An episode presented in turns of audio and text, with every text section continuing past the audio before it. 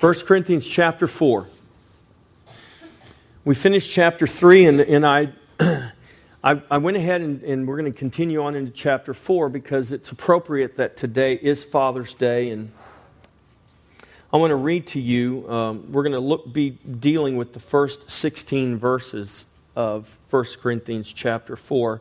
But I want to read to you, first of all, uh, verse 15. 1 Corinthians chapter 4, verse 15. And Paul makes this statement. He says, For though you might have 10,000 instructors in Christ, yet you do not have many fathers. For in Christ Jesus I have begotten you through the gospel. Now I'm going to read, um, that's going to kind of be our focal point today.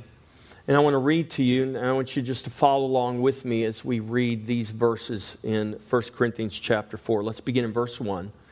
Let a man so consider us. So, Paul is saying right here, here's how I want you guys to consider us. Let a man so consider us as servants of Christ and stewards of the mysteries of God. Moreover, it is required in stewards that one be found faithful. But with me, it is a very small thing that I should be judged by you or by human court. In fact, I do not even judge myself. For I know of nothing against myself, yet I am not justified by this. But he who judges me is the Lord. Therefore, judge nothing before the time until the Lord comes, who will both bring to light the hidden things of darkness and reveal the counsels of the hearts then each one's praise will come from God. Now, these things, brethren, I have figuratively transferred to myself and Apollos for your sakes, that you may learn in us not to think beyond what is written, that none of you may be puffed up on behalf of one against the other. For who makes you differ from another? And what do you have that you did not receive? Now, if you did indeed receive it, why do you boast as if you had not received it? You are already full. You are already rich.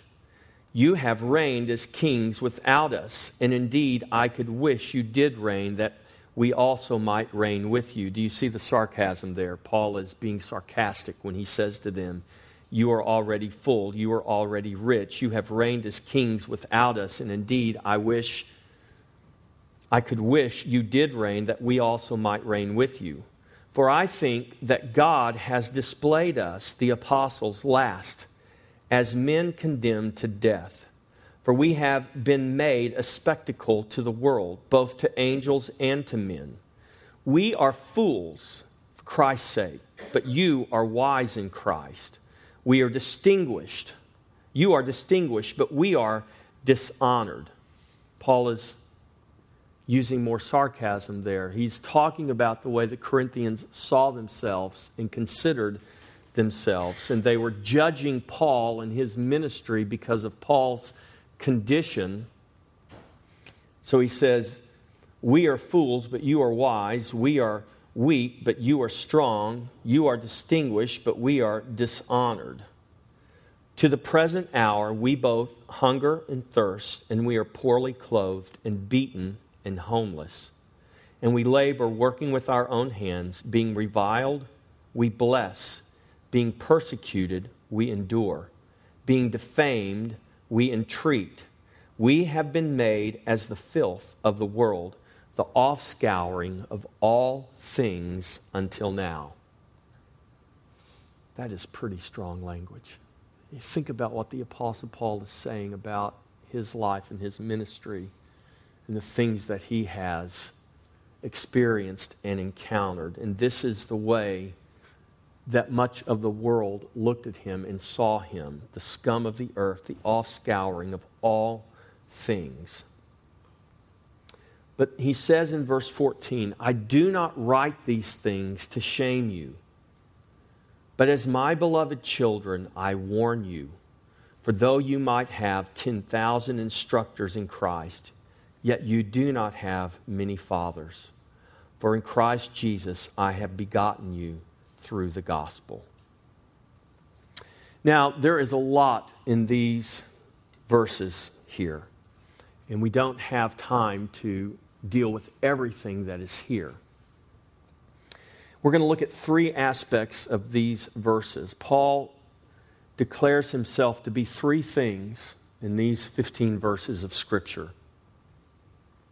He declares himself to be a servant, he declares himself to be a steward, and he declares himself to be a father. And I want to talk about those three things a servant, a steward, and a father. And let's begin with the servant. Let's go back up to verse 1 of chapter 4. Paul says, Let a man so consider us as servants of Christ. So Paul declares that we should consider him a servant of Christ. This word servant here is translated minister if you have a King James version. Anyone else have a version that says minister? New King James, probably most of the other translations will use the word servant. Interestingly, Paul does not use the term bondservant here. Oftentimes, Paul referred to himself as a bondservant. It's the Greek word doulos, it's the lowest form of slavery. This is a really interesting word that Paul chooses to use in this text here. He uses this word, which at its root was a military term, and what it literally means is an under oarsman. An under oarsman. So, uh, I remember in fifth grade, I don't know why I studied this in fifth grade. It's the one, one, two things I remember most about fifth grade is we, we read The Lion, the Witch, and the Wardrobe, and we studied uh, the battle between the Greeks and the Persians, the Battle of Salamis. Uh, in, it, it, was a naval battle, one of the greatest naval battles in all of history. And, and if you remember, if you guys know anything about ancient history, in the Greeks, the Persians, and even in the Roman times, uh, Paul was living in the time of the Roman Empire, and the Roman warships were these ships that were driven by, they were powered by oarsmen. So you had this ship that was designed to ram other ships. So it had a very strong front, and, and the oarsmen would sit in a, in a galley about a foot below. Um, it'd be about like this the, the captain would stand on an elevated platform, and in this sunken part were the uh, oarsmen sitting there. And they were like right at the water line or so and they would have these oars and they would be chained to these seats and you would have rows of oarsmen and the captain would stand there and he would command the oarsmen to row. This is the term paul is using. He said i am a servant. I am an under oarsman for christ. An under oarsman of christ. Christ is my captain and i am the under oarsman who is rowing his ship. Now, this really paints a pretty vivid picture. If, if we were living in that time and we understood this term, there were all kinds of things would automatically come to, to the forefront of our mind of the picture Paul is painting here. First of all, Paul is not rowing the boat by himself. Paul is chained with others. Paul uses this term often. He literally was chained in the house of Caesar. He really was chained in Rome. But, but Paul also understood that his chains were not just literal, they were, they were figurative, but they were real. He was a servant of Christ. He was an under oarsman of Christ. He was chained in the galley of that boat, and he was rowing at the command of his captain. And so, this is the picture Paul paints for us when he says, I am a servant of Christ under the direction of my captain on this warship. And so these under oarsmen all chained together, and their task was to row at the direction of the captain who stood in this elevated place over them, and he would give them commands, and they would respond immediately because their quick and efficient work was absolutely necessary if you're going to win a battle. And so these guys were highly trained, highly efficient in the way they worked together. And so Paul says, I am a servant, I am an under oarsman of Christ. So, in this sense, Paul was, was one of many servants, all working together, responding obediently and efficiently to the captain's command. This term later became uh, a commonly used term to refer to, to ministers or the attendant of a magistrate. For instance, in the parable of the, um, the guy who goes before the judge, and the judge uh, he owes a debt and he begs for mercy. And the, the, the judge the, grants him mercy and forgives his debt. And then he goes out and encounters this guy, you know, who owes him a far less sum of money. And he demands payment and has him tossed in jail. And the word gets back to the judge.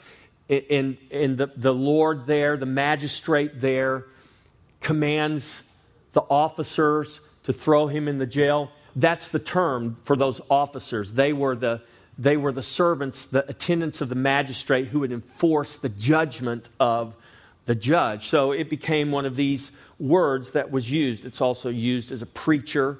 But interestingly, the root of this word paints a picture of someone working under the direction and not working alone, but working with others who are also chained with him.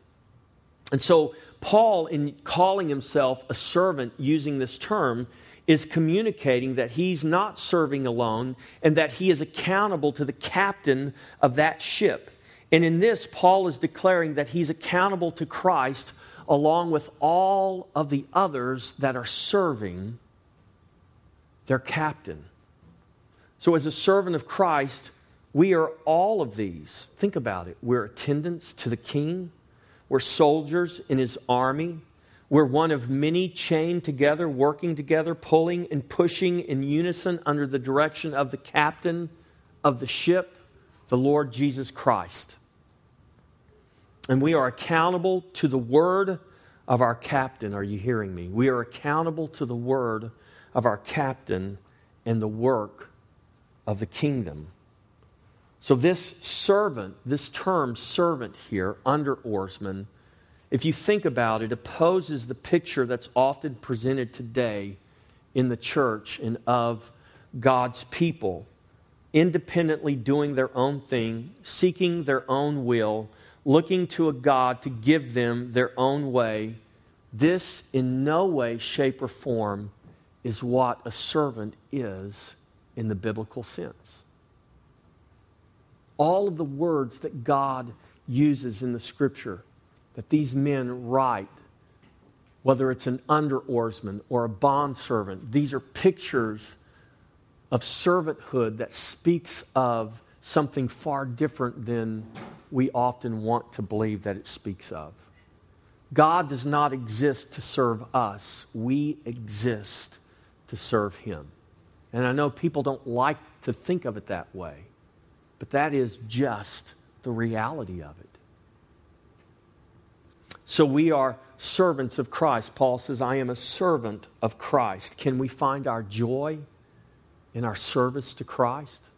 Now, you know, we think of being an under oarsman, it doesn't sound very joyful, does it? But there are, this is why the Bible uses a variety of terms to describe the reality of who we are.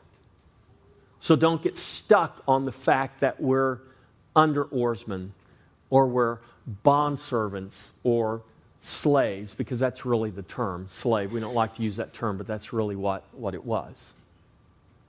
Don't get hung up on that because that's not the only picture that God gives us. It's part of the picture, and it's a reality that we need to understand when we, if we want to properly and health, and in a healthful way, understand our relationship to God. The second one is this Paul, in the same verse, he says, Let a man so consider us as servants of Christ and stewards of the mysteries of God. So Paul couples this term servant with the term steward.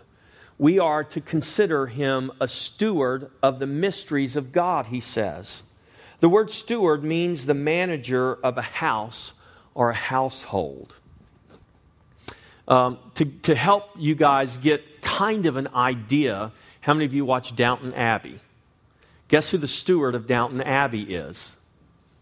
It would be Mr. Carson. Mr. Carson would be the closest thing um, in that sense of a steward. But yet, this, this term steward here really communicates much more than even what Mr. Carson does on Downton Abbey.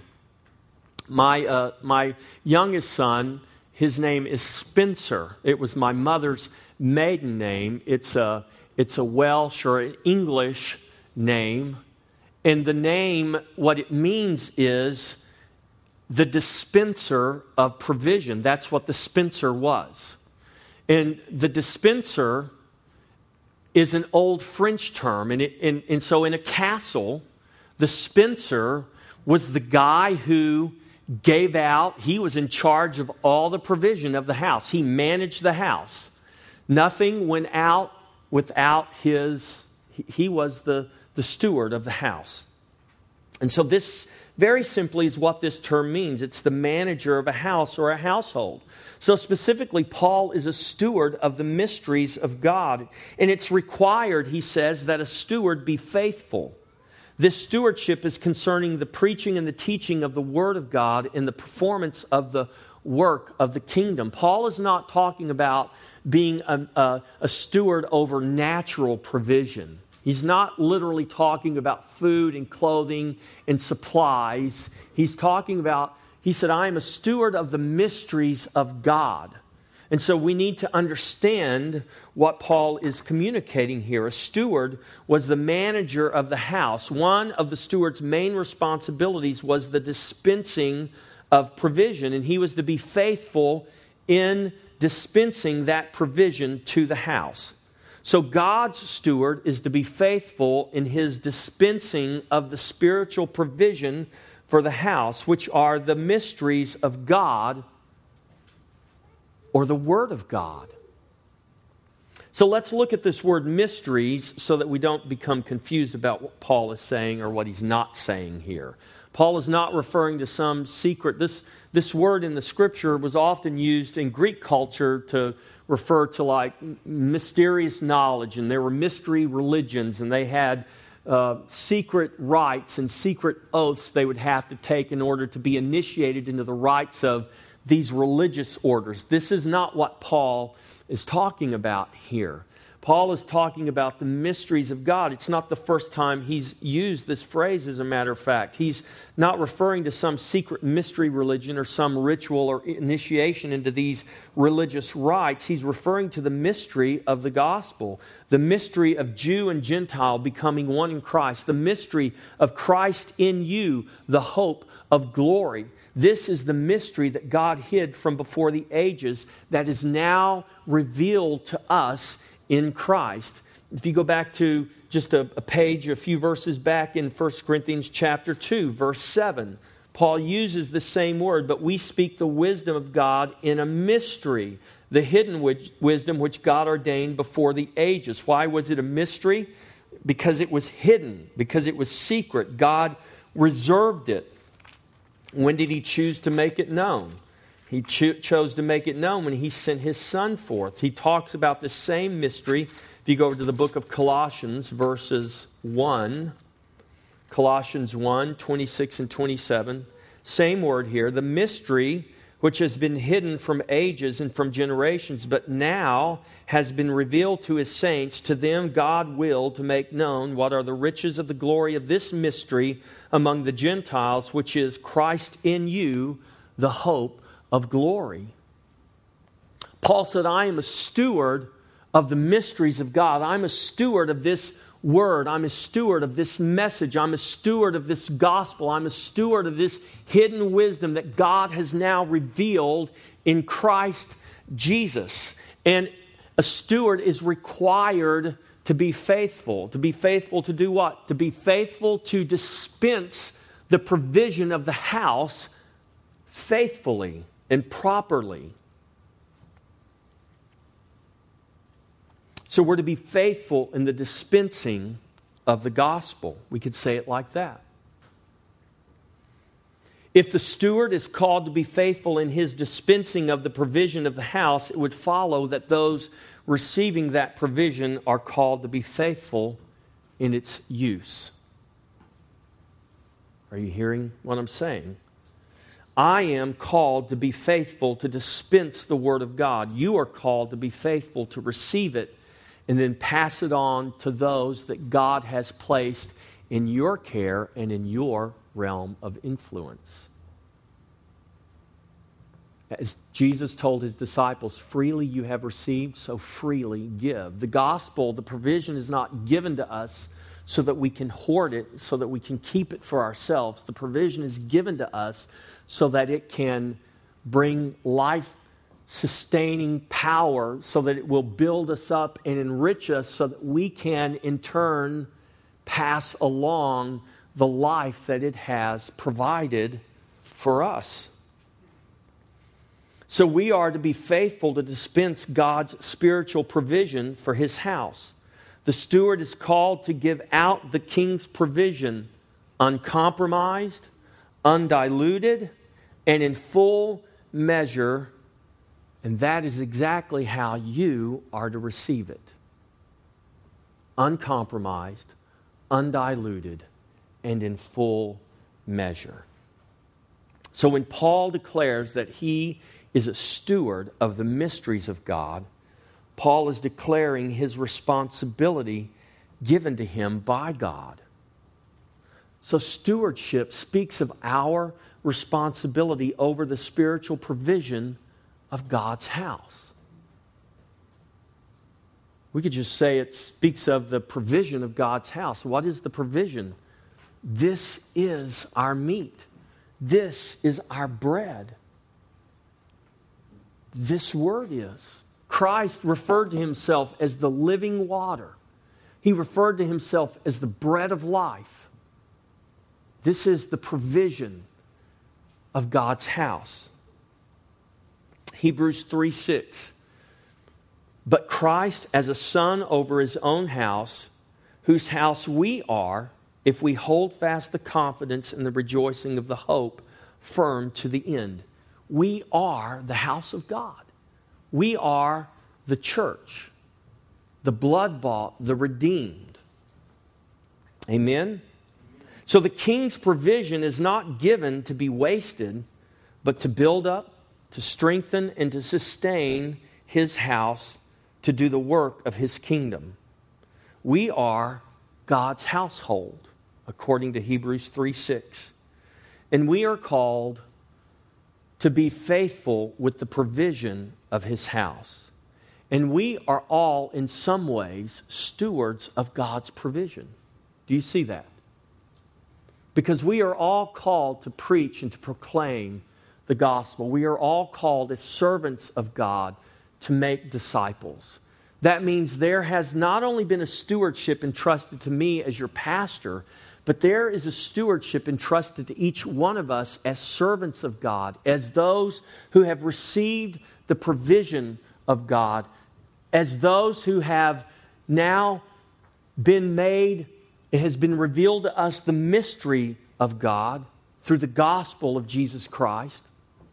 And so there is a responsibility that we have as stewards to be faithful in how we receive and in how we dispense the provision that has been meted out to us.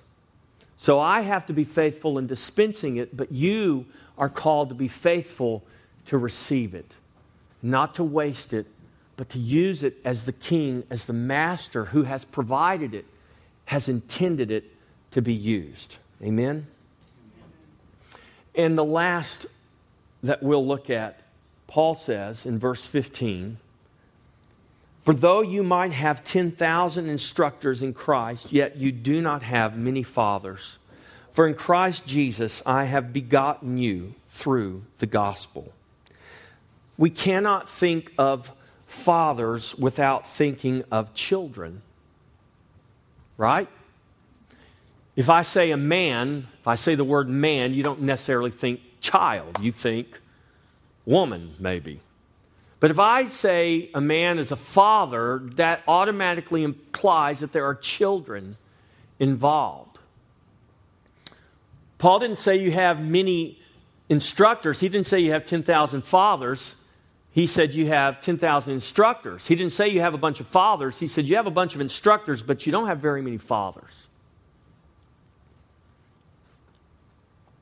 I was, um, I got to talk to some dads yesterday. Um, some of these guys were quite elderly. They lived at the assisted living place there at the SBGST, and it was a father son luncheon. And um, it was really neat to see, you know, the span of generations there. Fatherhood, to be a father, communicates a lot, it carries with it a lot of responsibility. So Paul considered himself a father to these children of his at this church in Corinth. And he'd begotten them, he said, through the gospel. So these were Paul's spiritual children.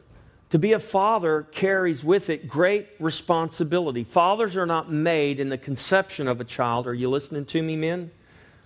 Fathers aren't made in the conception of a child, but in the raising of a child. In the faithful protection, provision, and oversight that a father's love and responsibility demands. You do not have many fathers. You do not have many that truly love you and truly care for you, is what Paul was saying. You've got a bunch of instructors, and his implication here from now coming, we're reading this letter. Remember when, when the Corinthians got this letter, when Paul wrote this letter and it was sent to the church here? This letter arrived at the church and they rolled out this letter and they read this letter to the entire church.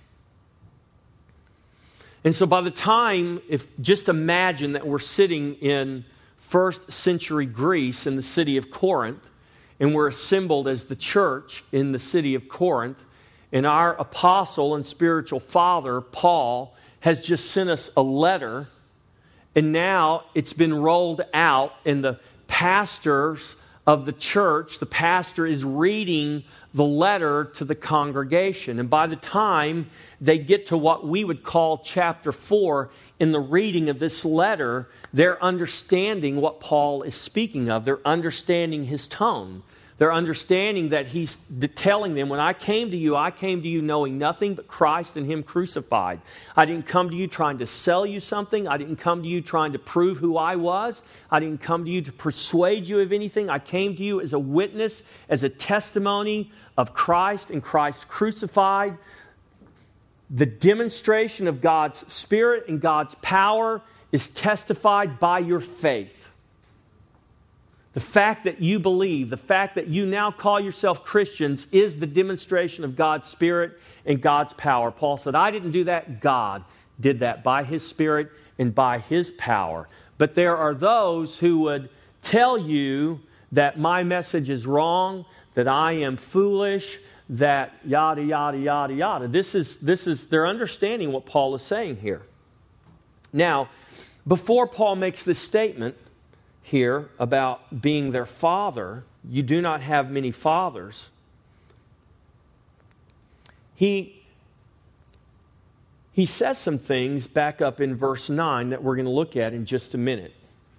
So, what is he saying when he says, You have 10,000 instructors, but you don't have many fathers? What he's saying is, There are many who will use you to achieve their own ends, who will tell you what you want to hear to spoil you and gain your favor, but a father does none of those things. Right? Grandparents are allowed to spoil their grandkids, but fathers, you're not allowed to spoil your children. I don't know if it really works that way, but.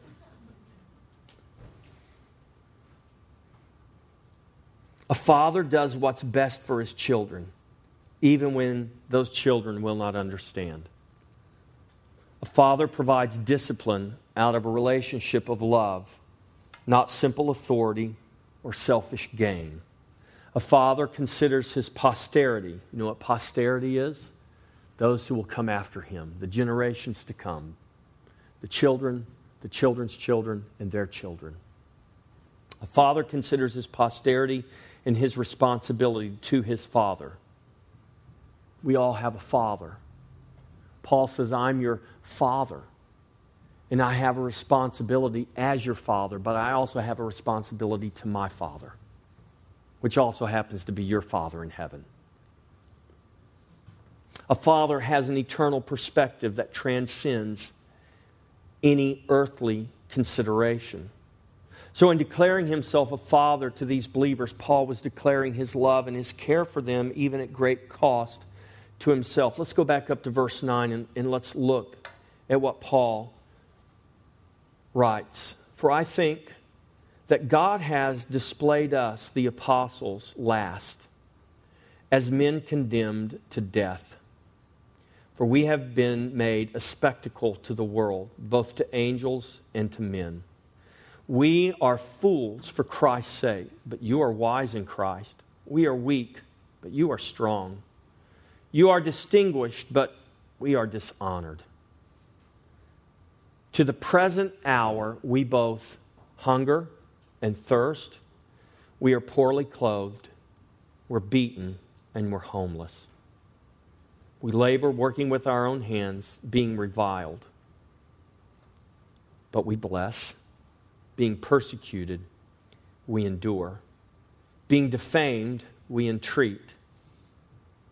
We have been made as the filth of the world, the offscouring of all things until now. Gee, I think I'd find another profession, don't you? Sounds pretty, pretty grim. How many of you would keep going to work every day if, if that was your lot in life? You wouldn't, would you? But see, being an apostle wasn't Paul's job. That wasn't his job. That wasn't his career. Though it's hard to, to reconcile these things, I, I believe even being a pastor, this is not my job. This is not my career. It's my calling. Paul continued to be beaten. He continued to be thirsty. He continued to be homeless. He continued to be poorly clothed. He continued to be reviled. He continued to be defamed. He continued to be persecuted. He continued till the day that they chopped his head off in Rome. Why? Not because he was well compensated on this earthly side, not because he knew that his name would be famous one day, written in books and read by people all over the world. No, not for any of that. He cared for none of that. He did that because it was his calling. He was an apostle and he could be nothing else. I believe this. I believe that whatever we do in life, we should do it because we believe it's our calling. I was talking to a guy yesterday, and he said, Man, he said, I love what I do. He said, he, he works on gas pipelines. And he said, I, I just love what I do. He said, I, I love everything about my job. And the guy standing next to me, he said, Man, can you imagine? He said, getting up every day for 30 years and going to a job that you just absolutely hate? He said, I, I just couldn't do that. And that doesn't mean that we don't have days where we don't feel like getting up. Listen, there's days I don't feel like getting up and, and doing what I do. But I don't do what I do because it's my job or it's my career. I do what I do because it's my calling. Do you do what you do because it's your calling? Do you believe that God can call you to be a mechanic, or God can call you to be a plumber, or God can call you to be a nurse, or God can call you to be uh, an officer of the law, or God can call you to be a secretary, or God can call you to be a homemaker, a housewife? Because that's your calling. Because that's how God's going to use you to touch the world and change the world.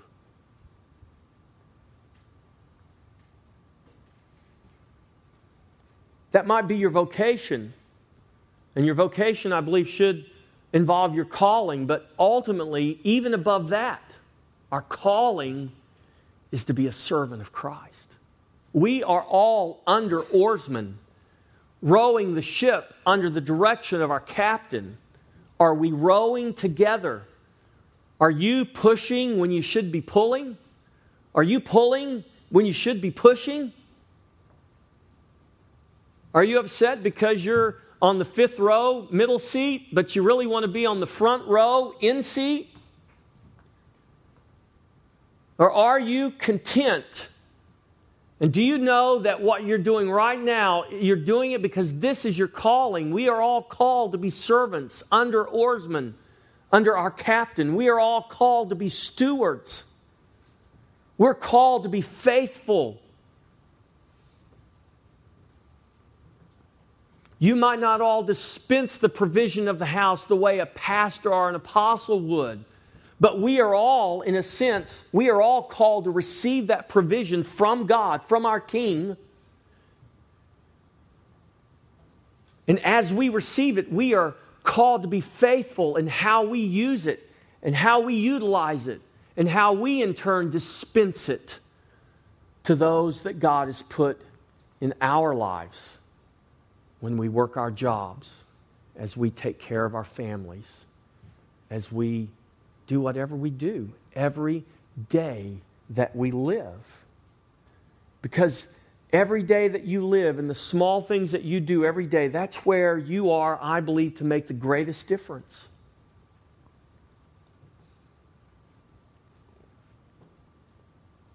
Paul, the apostle, I believe, changed the world because he wasn't trying to be a world changer. He changed the world because he was simply trying to be faithful at whatever was before him in that moment. And he did it as unto the Lord, and he did it to the glory of God. If he was in chains, if he was homeless, if he was beaten, if he was left for dead, and he was all of those things, if he was shipwrecked, whatever it was, he knew who the captain of his ship was. And he followed the command in the direction of his captain. He knew who his king and his magistrate was.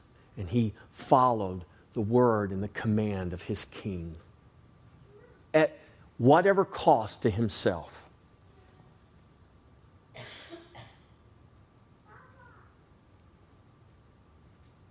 Fathers, you're called to love and to care for your family in that way. Not only naturally as a provider of shelter, food, and clothing, but more importantly, as a provider of the spiritual provision of God's house. Fathers, you are responsible to be faithful servants and faithful stewards, to receive God's spiritual provision and to dispense it to your family on a daily basis in many different forms. That doesn't just mean you sit down and have a Bible study with your family every day, but how you love for them, how you provide for them, how you interact with them, how you disagree with them at every way.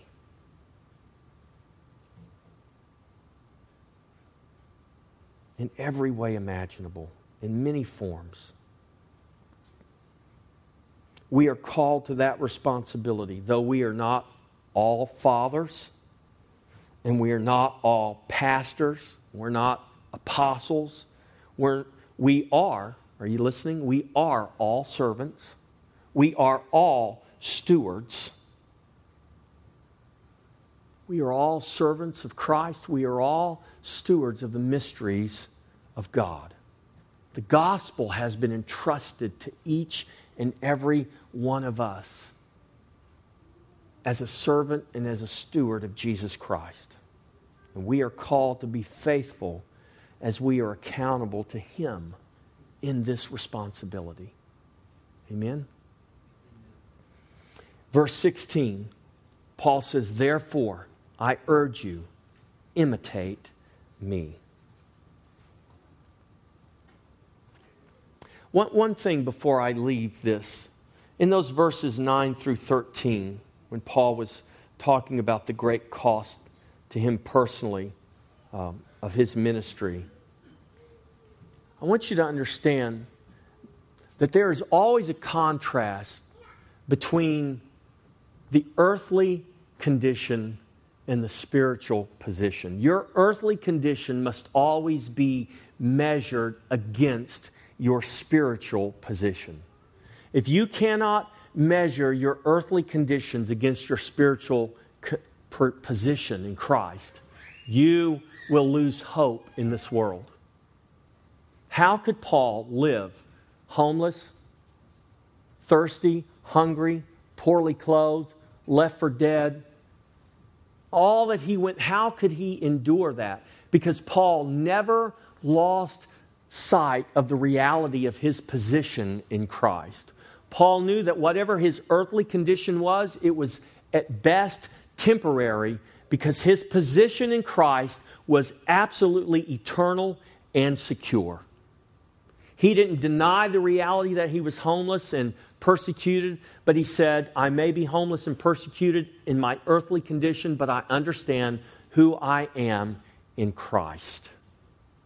And that always provided him hope and strength and gave him the ability to go forward in the grace of God under the direction and the command of his king and his captain. Amen? You see the, the, the footage of men in war. My dad was a World War II vet. He landed in Normandy after the initial invasion because he was with the engineers. He was a bridge builder. But I, you, you watch, there's, a, there's an old classic movie called The Longest Day, or maybe, uh, you know, Saving Private Ryan's a, a good example. And you see the, the actual footage of these guys storming the beach, and I mean, they're just getting mowed down. You think, what is it that is causing them to just keep going, knowing that more than likely they're going to lose their life? They weren't doing it because they wanted to lose their life. They, they did it because they understood they were under the command. Why did Paul continue to do what he did? Because he was under the command of his king. We're not just serving earthly governments and earthly kings, we are servants and stewards of the King of Kings. We are under the command of the captain of the host, whose name is above all names. And regardless of our earthly condition, our position in Him is absolutely secure. Verse 16 Therefore, I urge you, imitate me. We often say, if you've been through Not I But Christ, we often say that, that God does not want an imitation of Christ, and that is true. God does not want us to simply imitate Christ. God doesn't want an imitation. He wants the, the true and the real manifestation of Christ's life. And so when Paul makes this statement, imitate me, I urge you to imitate me, Paul is urging them, it's a call by the Apostle Paul to be conformed to Christ by allowing, listen, the Spirit of God to work unchallenged by our opposing will. Our will often opposes the work of the Spirit. And this is a call by Paul that the believers would be conform, conformed to the image of Christ by allowing the Spirit of God to work unopposed by our will, to be in unity with the Spirit and to be in unity with one another as we work together under the direction of our captain because we are servants, under the direction of our king because we are stewards. So he's saying, Imitate me be conformed to Christ by the power of the Spirit in your faithful service, in your faithful stewardship, and in a faithful heart of a father. That we would be faithful to have a father's heart, a mother's heart.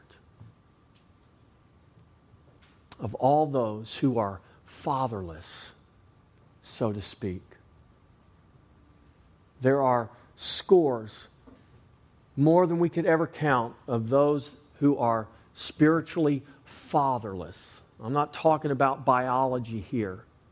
Every one of us have the capacity in Christ to become a disciple and to make a disciple and to become a spiritual father or a spiritual mother to the fatherless. This is what Paul is saying imitate me in my faithful work as a servant, in my faithful work as a steward, in my faithful work as a spiritual father, as a spiritual parent. Amen? Let's all stand. So, fathers, your greatest responsibility in Christ is not just providing well naturally and financially, though that is part of your responsibility, is to provide for your families. But if all we do is provide well for them naturally and they are deprived of the spiritual provision of God's house, We may gain the whole world, but end up losing our very soul. And this is the great responsibility as servants, as stewards, and as fathers.